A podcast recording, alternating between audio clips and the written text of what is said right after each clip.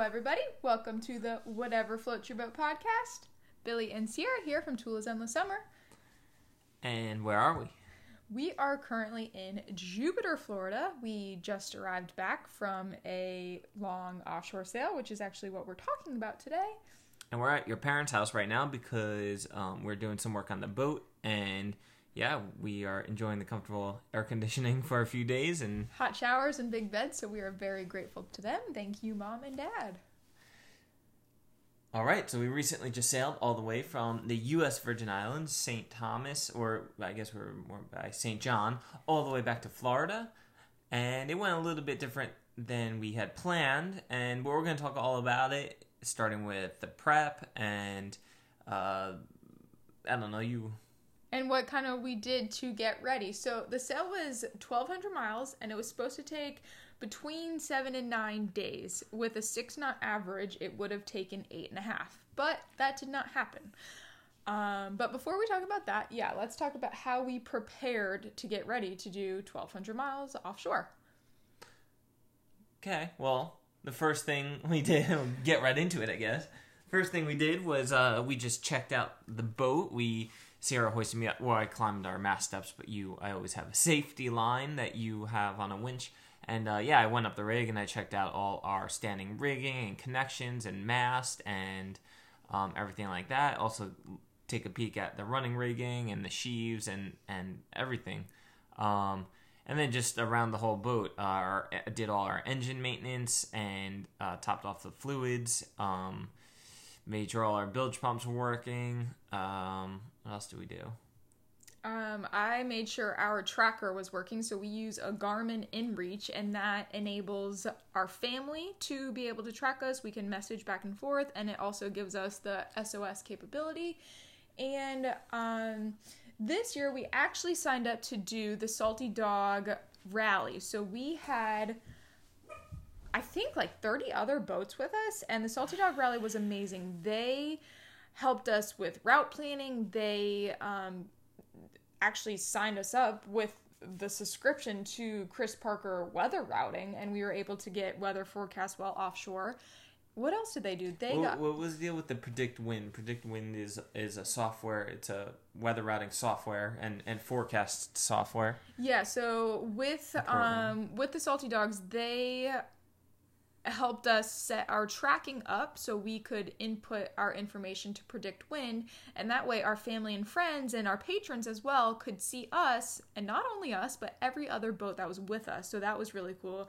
Gave them a little comfort knowing that we weren't the only boat out there but there were like 30 other boats with us um, so yeah, tracking, weather. Salty Dog also worked with um, Turks and Caicos as well as the Bahamas to get us exemptions in order to stop in their waters because during this whole pandemic, all of these quarantine um, anchoring laws are kind of out the window. You cannot anchor like you normally would be able to and fly your quarantine flag. You could actually get fined up to ten thousand dollars if you entered their water. So let's just explain that for people who aren't too familiar. Normally, when you are not checked into a country, like say for example, we're coming from Florida and we're going through the Bahamas to get we're going the opposite way to get down the Virgin Islands or, or something, for example, you could sail through those waters. You can even stop in those waters and anchor and just fly your yellow flag, your, your Q flag, letting any authorities know if they pass by that you're not checked in and you're staying on the boat. And as long as you stay in the boat, don't get off the boat, then you're fine to do that. Um, now, apparently, and I don't know like how how this law works or but apparently the Bahamas for and most countries forbid that type of thing. You're not allowed to even go through their territorial waters during this pandemic. So, yeah, Salty Dog got us exemptions. You were able to apply to the Bahamian government and Turks and Caicos government to get exemptions to be able to go through their waters and even stop. And then some people were even able to stop at approved marinas to get fuel. Um, and they kind of took care of all that, which was amazing. We didn't need fuel or anything, but we got exemptions to be able to stop um, be, to wait out some weather that was around us. Which is awesome. So if you're ever doing a rally, I think Salty Dog uh, does a rally from the Chesapeake down to the Virgin Islands every every year. And if you're ever interested in doing that, I would highly suggest using them. Um, what else can we talk about? So another thing we did to prep, we made all of our food um, before we left because I know when I get over a hot stove, I get seasick. So I made sure I did all of that cooking before. I made um, enchiladas, meatloaf, soup, pasta, rice and beans, hard boiled eggs, all this stuff. So it'd be easier when we're out there. All we have to do is either like put it in the oven or put it on the stove, and I can walk away. There's no need for me to like sit there and and cook everything. And that was, yeah, I think that was really, we haven't really done too much of that before in the past, but that was really good to do.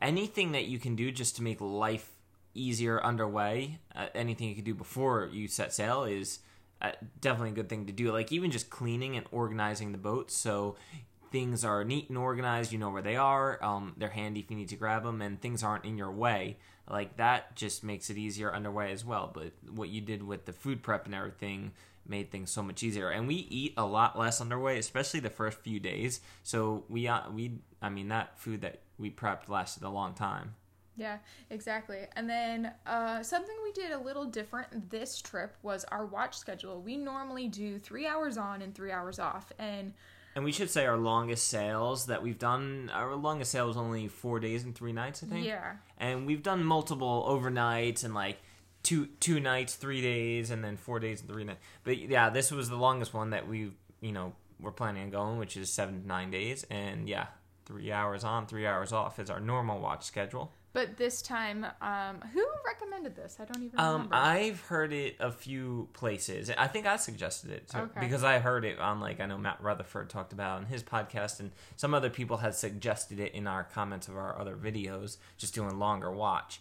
Um, Okay, so yeah, so this time we did five hours on and five hours off, and I think it worked really well. The only time we didn't do this was the very last night, and we'll kind of get into that uh, reason why. But yeah, yeah, but th- this watch schedule is so much better, I think, for than three hours on, three hours off. It was five hours was enough to get an actual like solid chunk of sleep, and and then once you get into your next five hour off shift, between those two off shifts, you get a full, you know, eight to ten hours of sleep if you can sleep that whole time, which is amazing. And then you, you're caught up on sleep for that whole 24 hour period. And yeah, it was just a good amount of time to catch up on rest.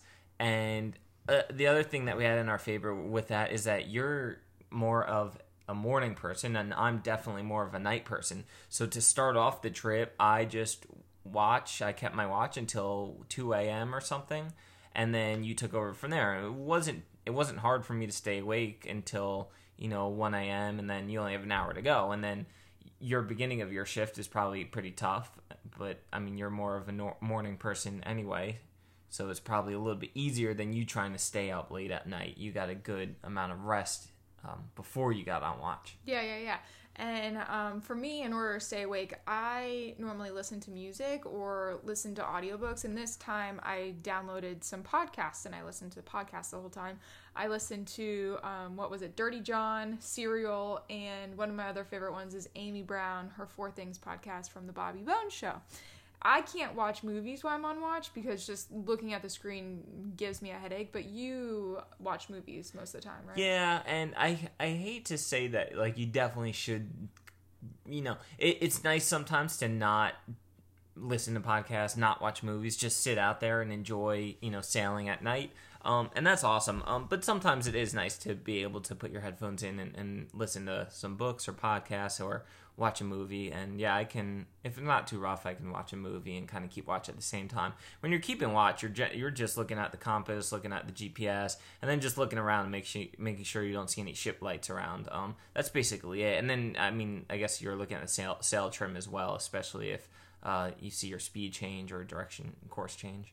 So So yeah, it's I- not it's not like you, I'm just saying it's not like you're driving a car and you have to be 100% tentative like 100% of the time. Yeah. so another part of prepping was downloading um, those podcasts and movies and music and everything. So we had it while we were offshore and didn't have internet. Um, another thing we did, we made a float plan, and that is for our families. It has our EPIRB information, our tracking links, our boat description. Um, what else is on there? The the timing that we think we should be back by, and if they don't hear from us within a certain time, they need to contact a certain number with the Coast Guard, and just all that very very important information. So we always make sure to update that anytime we leave. Right.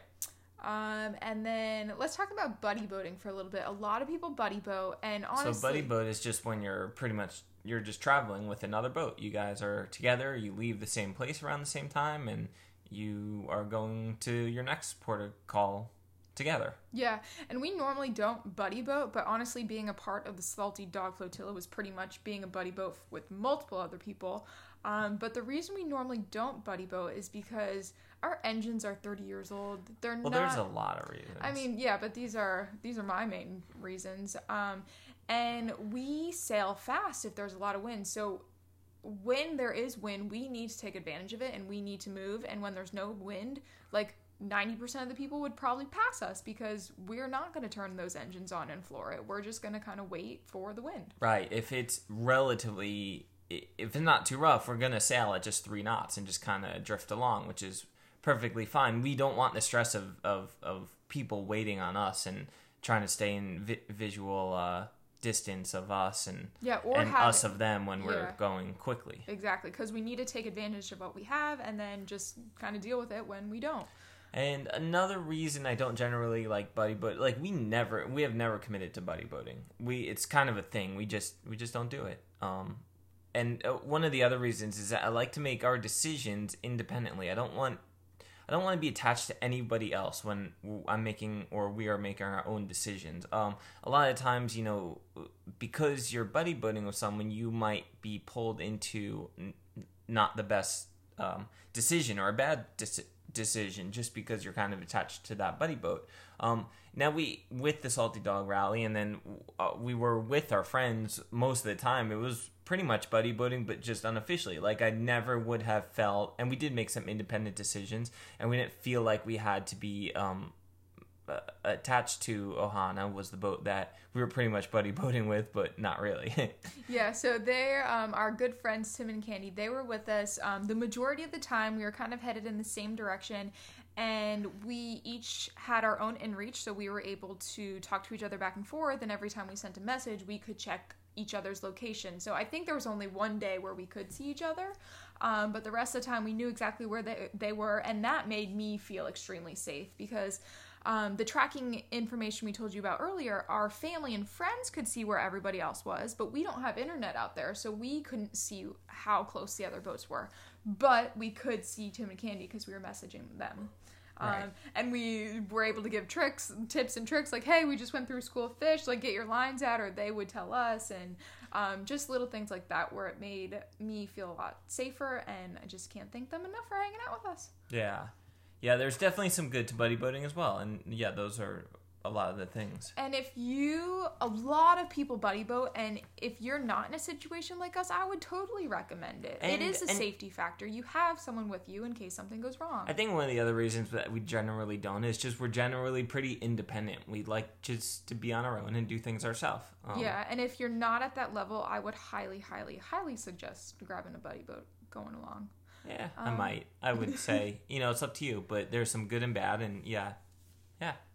Um, okay, so let's get into our sale. So, like we said before, we left um, USVI's. We specifically left from Lovango Cay, and we were headed to Lake Worth Inlet. Um, our first five days. And, and we were taking the southern route around the Bahamas, so we were going south of all the Bahamian waters, uh, north of Puerto Rico, north of Dominican Republic, south of the Bahamas, and then up into the Gulf Stream along the west side west side of the Bahamas. Yeah, so um, that goes through the Old Bahama Bank and Old Bahama, uh, Old Bahama Channel. Yeah, and the Santorin, Santor, Santorin Channel or Santorin Channel. exactly, and then across the Gulf Stream. And you could do it differently. You could go a, a bit more north in the beginning, and then you could go. You could stay east of Turks and Caicos, and then go yeah go north and east of Turks and Caicos, and then cut through the Bahamas um, in the Northwest Providence Channel, I think it's called, and then go head straight west to Florida. That's just another route you could take to get to pretty much the same spot. But again, this year was kind of funky. So if you were doing that, the Salty Dogs really came into play because they were able to get you the exemption to take that route. Right, yeah, because you're going through Bahamian territorial waters. The reason we took the route we did, I think, I think the one of the biggest reasons is that you catch a good amount of current uh, taking the route we did. You catch some current north of the DR and into the Old Bahama Channel. You get like one one knot or maybe of current. And then once you get in the Gulf Stream, you have a good amount of Gulf Stream bringing you from south to north. Um, and you gain, you know, you could gain two, three knots in there um, a lot of the time. And the majority of the time, you're directly like in the trade wind, so you have more predictable. Yeah, you're still winds. pretty far south in the trade winds. Yeah. So yeah, so our first five days were literally perfect sailing. Was it Um, a full five days? Those first Yeah, days. we we left on the fourth, and we got which was a Monday, and we got to um, Great Inagua evening on the Friday. So Monday through Friday. So let's. I want to talk about. All right. Generally, we may have not have left when we did if we weren't going with the rally because it was pretty light wind and it was forecasted to be pretty light. Um, now we don't have a spinnaker. We have a big, huge symmetrical spinnaker that ripped the last time we used it, so we didn't have a spinnaker. And th- my biggest concern is in light downwind sailing conditions is just keeping the sails full and and then the angles and managing you know what side the sails are on and keeping them full and yeah not jibing But it did like we were sus- supposed to have pretty light wind that first day, but it went way better than I thought it was. yeah going to. i do too and the, well, the other challenge with light downwind conditions is if it's rough and you have light winds just keeping the sails full is just it, they just flop around it's just such a pain but honestly it could not have gone any better because yeah the it was just enough wind to keep those sails full which is just enough wind to keep us chugging along at, at four to six knots Yeah, and I, that first day we had to um, jibe um, once, I think. Yeah, yeah, we were kind of balancing back and forth between, uh, you know, broad reaching and then, and then once you go deeper downwind than broad reaching, you your uh, head sail gets shadowed. So then you're either wing on wing if you want to keep that head sail out, or one sail, or if you want to keep both sails out, you got to go wing on wing if you're going dead downwind. Um, and that's pretty much what we did, and we were kind of we were just messing with those angles back and forth a bit for the first two days, really. Yeah, but it couldn't have been any calmer. No, um, it and was that was flat. an It- amazing first part to our trip because it wasn't like we were going out in rough conditions and like being sick. It was like first five days of perfect conditions, and it's like okay, we can do this.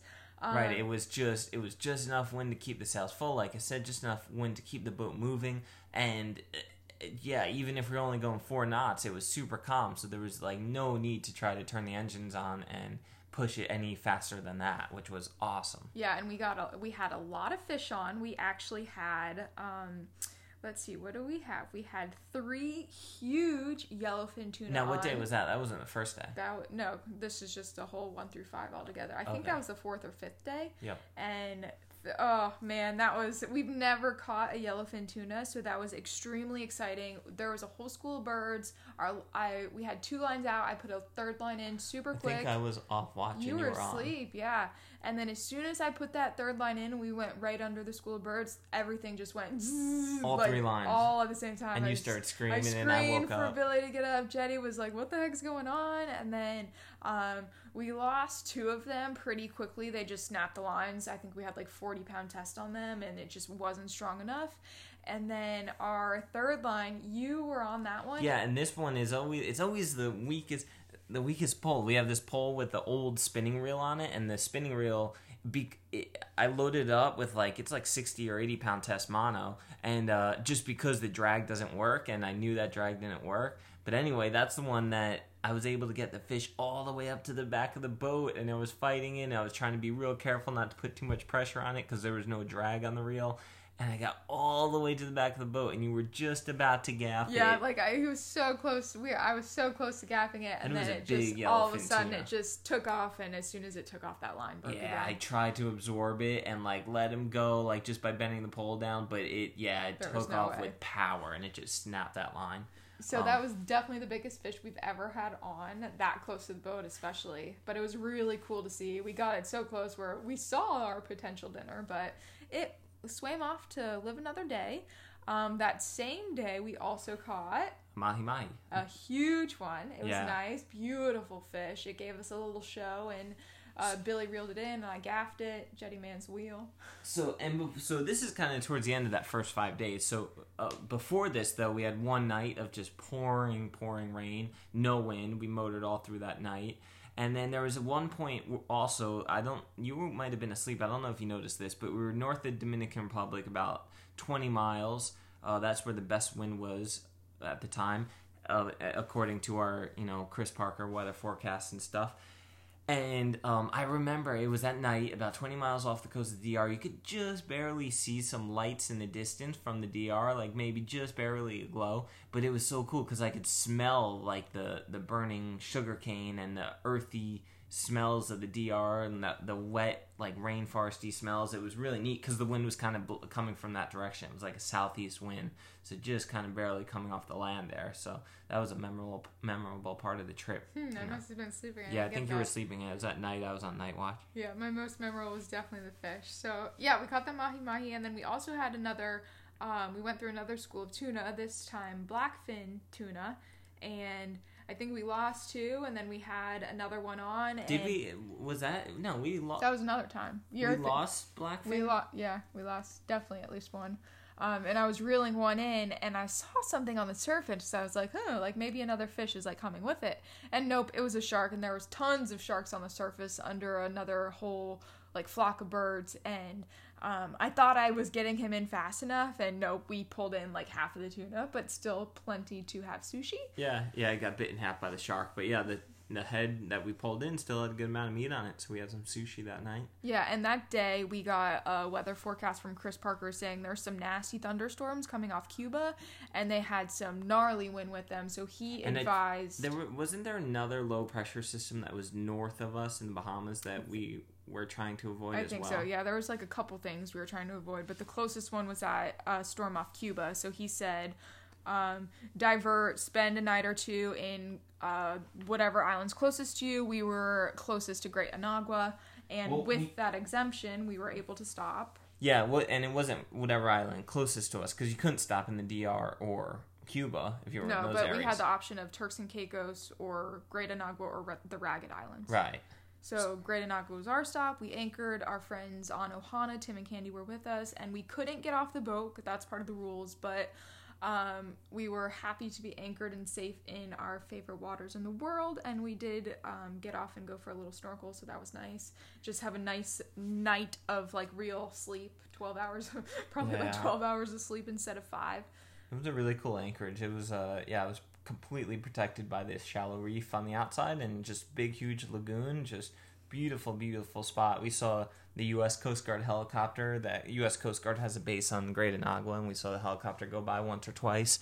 And uh yeah, just yeah, we it was bittersweet too though because we couldn't get off the boat.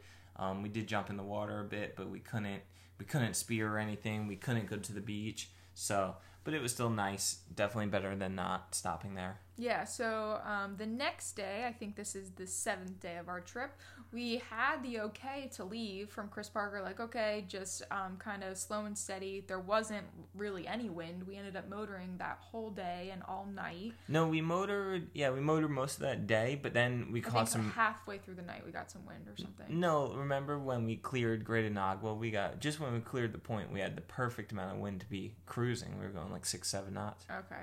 Um, in flat, calm seas. Yeah, and then I think it got extremely windy that morning, and we got another weather report. Still, the the thunderstorms off Cuba were slow; they weren't moving as fast as they were supposed to be. And our alert from Chris Parker was, "Okay, if you're gonna go, you have to hold your speed at four and a half knots." So slow down, basically. Yeah, what he was saying. and with us, it was getting windier and windier, and our boat is not really that easy to slow down. And with that wind, we were going, I think, like nine to eleven knots that day. And you had, I wasn't in agreement at the beginning, but you had the brilliant idea of, okay, if we're gonna have to slow down, like that's a lot of managing the boat, or we could just divert again for a little bit sail a couple more miles, but get to Great uh, the Ragged Islands and have another night of sleep. So I I was a little concerned with that because our friends weren't doing that, and I was like, oh, we're gonna leave leave our friends, and Billy's like, well, that's a better option for us. So we ended up doing that, and good on good call on your part. Yeah, that because- was really good. because the wind was picking up and yeah like you said it's you know it takes some work to be able to slow down um, especially because like i said before there's a one knot current through that area and and what, with that wind picking up, the seas were picking up as well. So I figured, you know, there's no point in trying to slow down and just staying out in uncomfortable seas. Might as well just divert. We'll get a good night's sleep, perfectly still, and then we'll also get some cell service to recheck a more detailed weather report, um, and then just take it from there. And that's what we did. I'm really glad we did that. Um, and then we did get a weather report, which was clear. Again, it was kind of, yeah, it was it clear. Um, that that day, let's It was see. all, okay. it was pretty much all clear to go, and the weather report was pretty. There was a low pressure system coming off of Florida, and like when we left the Raggeds, it was everything looked good, but then just like maybe that evening, we got another report that was saying it wasn't that good. Like saying you guys are going to be in for some nasty weather. Um, and we did watch some crazy storms roll through. Like even when we were anchored in the Ragged Islands, I have a picture, and literally the sky is absolutely black. Right, and the and water's just so turquoise. just nasty thunderstorm squalls coming through. And I think the day we left Great Inagua, you. Or the Ragged. Or I mean, yeah, the day we left the Ragged Islands, you hit a new record on our boat. Yeah, we the wind was cr- was cranking, and we that evening, just as it started to get dark, Sierra was off watch, and we were surfing a little bit. We would surf a wave and then kind of back off the back of it, and then surf again. We were getting up to like 12, 13, 14 knots on the surf, the surfs, and then all of a sudden we got one, and it was just like usually you surf for like five seconds, and then Jetty just walked in the room. You We're opened recording the door. How'd you do that? and uh, and then you so usually you surf for like maybe five seconds and then you kind of back off the back of it but this one we were just gliding like going and going and going and it was really smooth but i could tell we were just flying and i had to have my hands on the wheel the ipad was inside the ipad we use for navigation but i had to have my hand hands on the wheels um uh, sorry I'm getting distracted here. My hand on the wheel so that I could keep the boat under control. I couldn't go inside and look at the iPad. But we ended up, I looked directly after and we did 18 knots was our top speed. I looked at the top speed, you know, an hour before that and it was only like 13 and a half or something. Um, but then when I checked again, it was 18 knots. So we were surfing at 18 knots and, uh, Which Yeah. is kind of crazy because our speed record before that um, was 16.3. That was the fastest we had ever gone before this trip. So almost two knots faster, which is crazy. yeah. And the after we left the Ragged Islands, which is what we're talking about now, we had the most um, uncomfortable weather for I think three days straight. This whole time where we're hitting that record, we didn't have a mainsail up. We had a very very reefed head sail. Right. The whole time, all the way. Yeah. And imagine a ve- no mainsail, very reefed head sail, and we're going 18 knots. So you can only imagine how windy it is. Well, at time, and we were going like pretty much dead downwind, maybe, maybe, maybe slightly broad reaching. Um, but at one point we must have been going slightly faster than the wind speed because I remember the the reefed uh, Genoa did like backwind slightly a little bit, so we were just riding the wave. Um, but yeah, the wind must have been between twenty and thirty knots that evening, and it was for a few for that whole next day. I think it was pretty windy. and it rained and it lightninged and it There were some nasty squalls rolling through. we Ugh. were we don't have isinglass on our boat all we have is our um our bimini that we made and when it is raining like that and you don't have isinglass, all we're in is like foul weather we were just soaked for three days straight and I'm pretty proud of ourselves. the only thing I would add to our um, foul weather gear is rubber boots because my feet were so wet and soggy the entire time. Um, would you add anything to our how would our uh, Grundéns foul weather gear work for you? Yeah, everything worked pretty good. Um, now I want to add add anything. Not even rubber boots. I'm definitely getting rubber boots. Yeah, it, it would have helped. I have some here, I think. I just didn't bring them. But um, Um, my feet weren't as cold as yours, I don't think. Yeah, so just wet, rainy, lightning, cr- just watching crazy storms roll in. Um, and during those three days, we had a um, another weather kind of forecast that told us do not enter the Santorini channel before Thursday at sunset. So, So, that basically, we still had to slow down a yeah, little bit. exactly. So we had to slow down, and then past the Santorini Channel, our, our report for the Gulf Stream was anywhere between 8 and 12 feet, and we certainly did not want to be out in that. And typically, if we were going nonstop, we would have gone through the Santorini Channel, straight through the Gulf Stream, aim for Lake Worth. But now, and then that would allow us to be in the Gulf Stream for a good amount of time, which would give us a lot of additional speed um, up north into Lake Worth.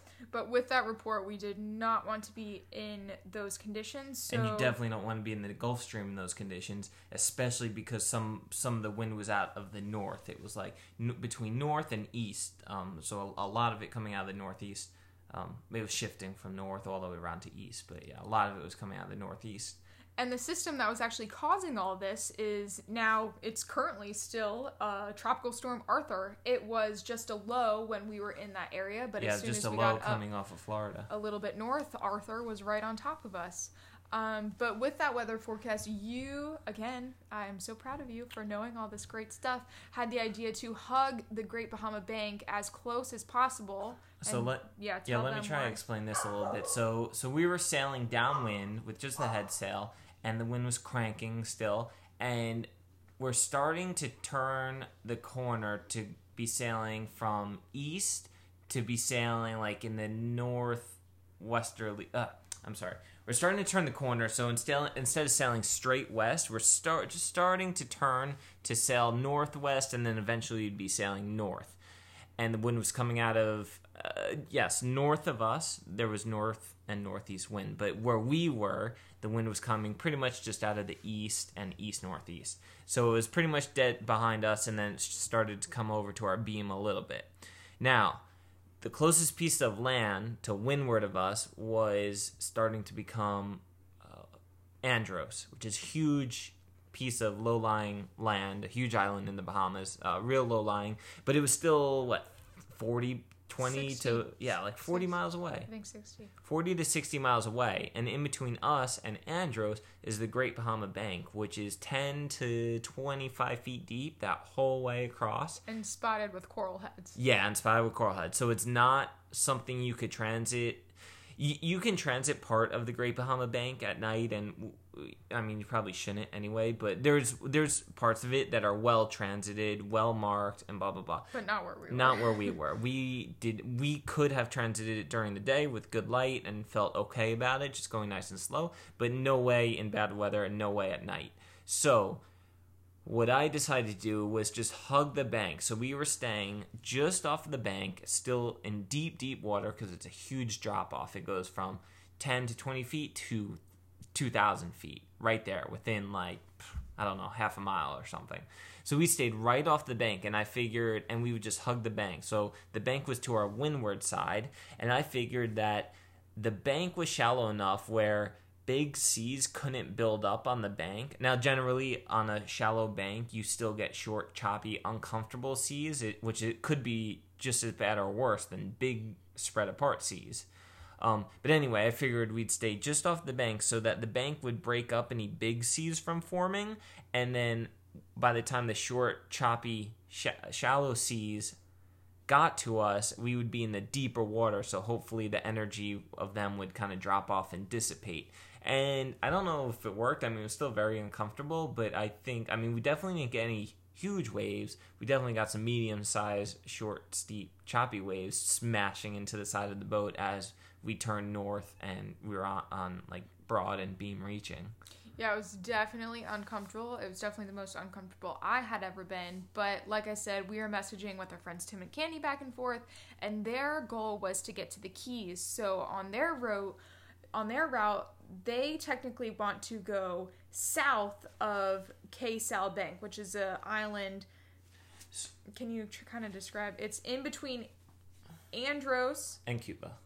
Pretty much. Cuba, and the Keys. So it's it's like a center triangle between Andros, the Keys, and Cuba. But simply, simply, they instead of them turning that corner to start heading north, they just kept. They wanted to just keep going straight west, pretty much, and because that was that was their route to get home. to the Keys. Yeah, and Uh, then maybe uh, down the line they would have eventually turned a little more northwest. So they were in extremely deep water, and they texted us letting us know that they were in like 12 foot seas and extremely uncomfortable, and they just wanted to get out. They actually had um, I'm not sure They- how it happened, but their their sliding door that goes into their cabin broke broke, and Well, they had a wave come in and kind of flood their boat.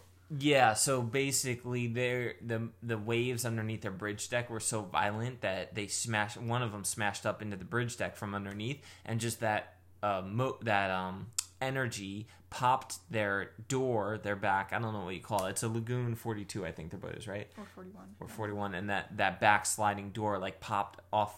Like it's on rollers, I think, and it just like popped off, and like the door pretty much came off. And because the door was off, when the waves are breaking kind of on the back of the boat, it just kind of spilled all in through the inside. So Yeah. that was not a fun thing for them. But they they said they saw winds into The sixty 60s, knots. Yep. So, So, they got a big nasty squall. I think we saw the squall. Like I think we kind of went through it, but we I don't think we got 60 knot winds. But they said on their um uh, uh, anemometer they saw 60 knots, and they were going seven knots, so 67 knots or something like that. So cra- crazy stuff. I'm glad we went the way we did. Um, we yeah we don't have those wind instruments, so we can't tell you exactly how windy it was, but it was windy and it was rough.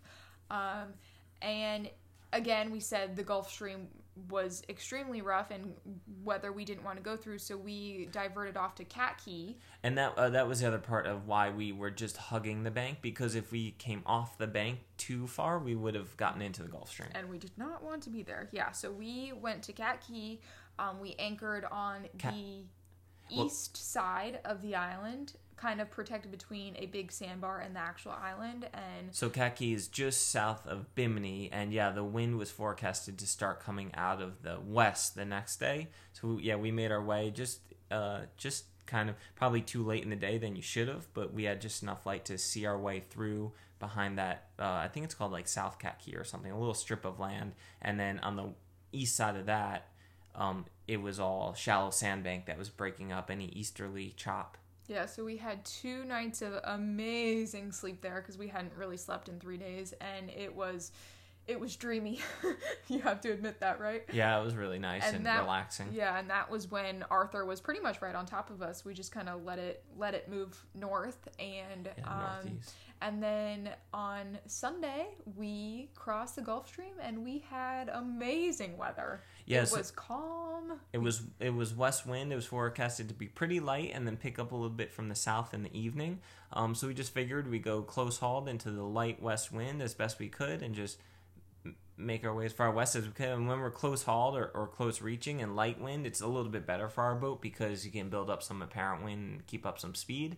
And we also had the Gulf Stream pushing us north. So with all those factors, um, yeah, we were making decent time to Lake Worth. And then late afternoon, the wind turned pretty good out of the south, maybe 15 knots, and we were just flying right into Lake Worth Inlet. Yep, and it was it was comfortable. We had um, again we went through another school of tuna. We had three on. We lost two of them, but we got a nice. Oh no, uh, we did lose two, but we got two nice blackfin tuna in the boat. Yeah, we had three on, lost two, got one in, and then a separate time we got another blackfin. So we had two nice, nice blackfin tuna. Yeah, which was it was amazing. And then um, I think we averaged six and a half knots on our whole way Seven, back. no, seven. seven yeah. knots. We went Which was pretty good into- for being light in the morning. Yeah, Lake Worth Inlet, and we had our family there waiting for us with pizza, cake, and nice, just nice to see them. We had, of course, been in quarantine for 14 days, and they are our family, so they kind of hung out with us. But So that's kind of our tradition when we come back from a long trip and we kind of make our way back to wherever home, is, even if it's not home. Like sometimes you just do it on the long. Uh, Yeah. we- We'll uh, we'll get a pizza delivered. So in this case, uh, I we ordered it. and My mom was able to pick it up for us and, and meet us, and we all had some pizza and cake, and your family came, and it was great. yeah, and um, we were actually already checked into the country because we came from the USVIs, and when we checked into the USVIs, it was via the ROAM app. So when you go from a U.S. territory back to the U.S., you don't have to do anything. And yeah, that's pretty much it. Our story of offshore sailing. Anything else to add? Are you disappointed that we didn't get to do it straight? Like Um, no, no, because you wanted me to feel like nice and like get the hang of like the feeling of being comfortable even when you're not comfortable, and like our first five days, I was comfortable the whole time because it was so calm, and then those three days of just being extremely uncomfortable, like no matter what, I wasn't gonna be happy. Like either were you, and you've done those long passages. It's just not comfortable. Yeah. So I'm I'm happy the way we did it. We got to anchor in the Bahamas, which is always amazing. And yeah, it took us actually 12 days instead of um, seven to nine, but we made it back and we were safe, and our friends are safe. And Well, yeah, What was your take on the? Did you see any nasty lightning on top of us? I did. No, thank goodness. I saw storms far away using our like night vision camera. I could see it, see it, and it looked really cool in that. But luckily, on my watch, I didn't have those crazy storms like right above me. Um, I had thunderstorms, but not bad lightning. So, whew, thank goodness, because that would have scared me. I had one nasty one, just nasty lightning everywhere, just constantly lighting up the sky. Uh, we hate lightning, man. It's something you just can't control. You can't do anything about. It's just all around you. And the thing I just don't, I try not to think about it. And if I do have to think about it, I just think to myself, well, I think I'm pretty sure statistics show that your boat is safer at sea in a lightning storm than it is in an anchorage or at a dock in a lightning storm. Um, the other the other thing I heard, Andy Schell, I think it was August, I think his name is, who just did one of their podcasts, and he was interviewing a lightning expert guy. I didn't get a chance to listen to the whole thing yet, but one of the things they said in the beginning was that this lightning expert, they're trying to study lightning, and they're literally going out into this spot in the world, I forget where it was, where they're planting lightning rods in this big, huge, air, flat area, and they still had trouble con- connecting they're still having trouble attracting lightning to these rods. So his point was just like your mast in the ocean is probably not anything that's going to attract lightning anything more than just lightning striking the ocean itself. Whew, that makes me feel a little better. So Uh, but yeah, either way, still don't like lightning. there's a lot of takes of lightning on boats. Like some people have their boats completely grounded with uh, big, thick copper cables or strips all the way from their chain plates and mast down through their seacocks and rudder post and and engine and everything. Everything is just grounded with big, thick copper cable. And they say, you know, if lightning strikes that, it gives the lightning an easier path to travel through your boat into the water without breaking or cracking anything, hopefully. Um, but then the other argument is, well, it also maybe gives lightning an easier path to get down to the water, so maybe it's gonna there's more of a chance that it's gonna want to travel that path. And then the so then the other argument is, well, just don't don't ground your mast and chain plates and everything to the water. Just keep it whatever. So anyway, anyway, with our with our boat, our mast is not you know it's not grounded to the water. It, uh, we have synthetic rigging, so that there's that's non-conductive. Um, the only thing that's conductive is our mast and our forestay, and yeah, all that stuff is not grounded. And knock on wood, uh, not gonna say anything further than that. Yeah. um, and I think that's all we have for you today about our whole sailing offshore story. Um, do you have anything else? No, I think that's it. I think um, we're gonna go make my family some curry with curry uh, we brought back from Grenada, and we're gonna have a nice family dinner and maybe watch a movie. And that's all for today, folks. Thanks for listening, you guys, and we'll see you next time. Yeah, if you haven't already, make sure you leave a review. And if you are coming from the podcast world, go over to our YouTube channel, Tula's Endless Summer, and check out our YouTube videos. And you can get a real life look about uh, at all at what all this stuff looks like. See ya. Bye.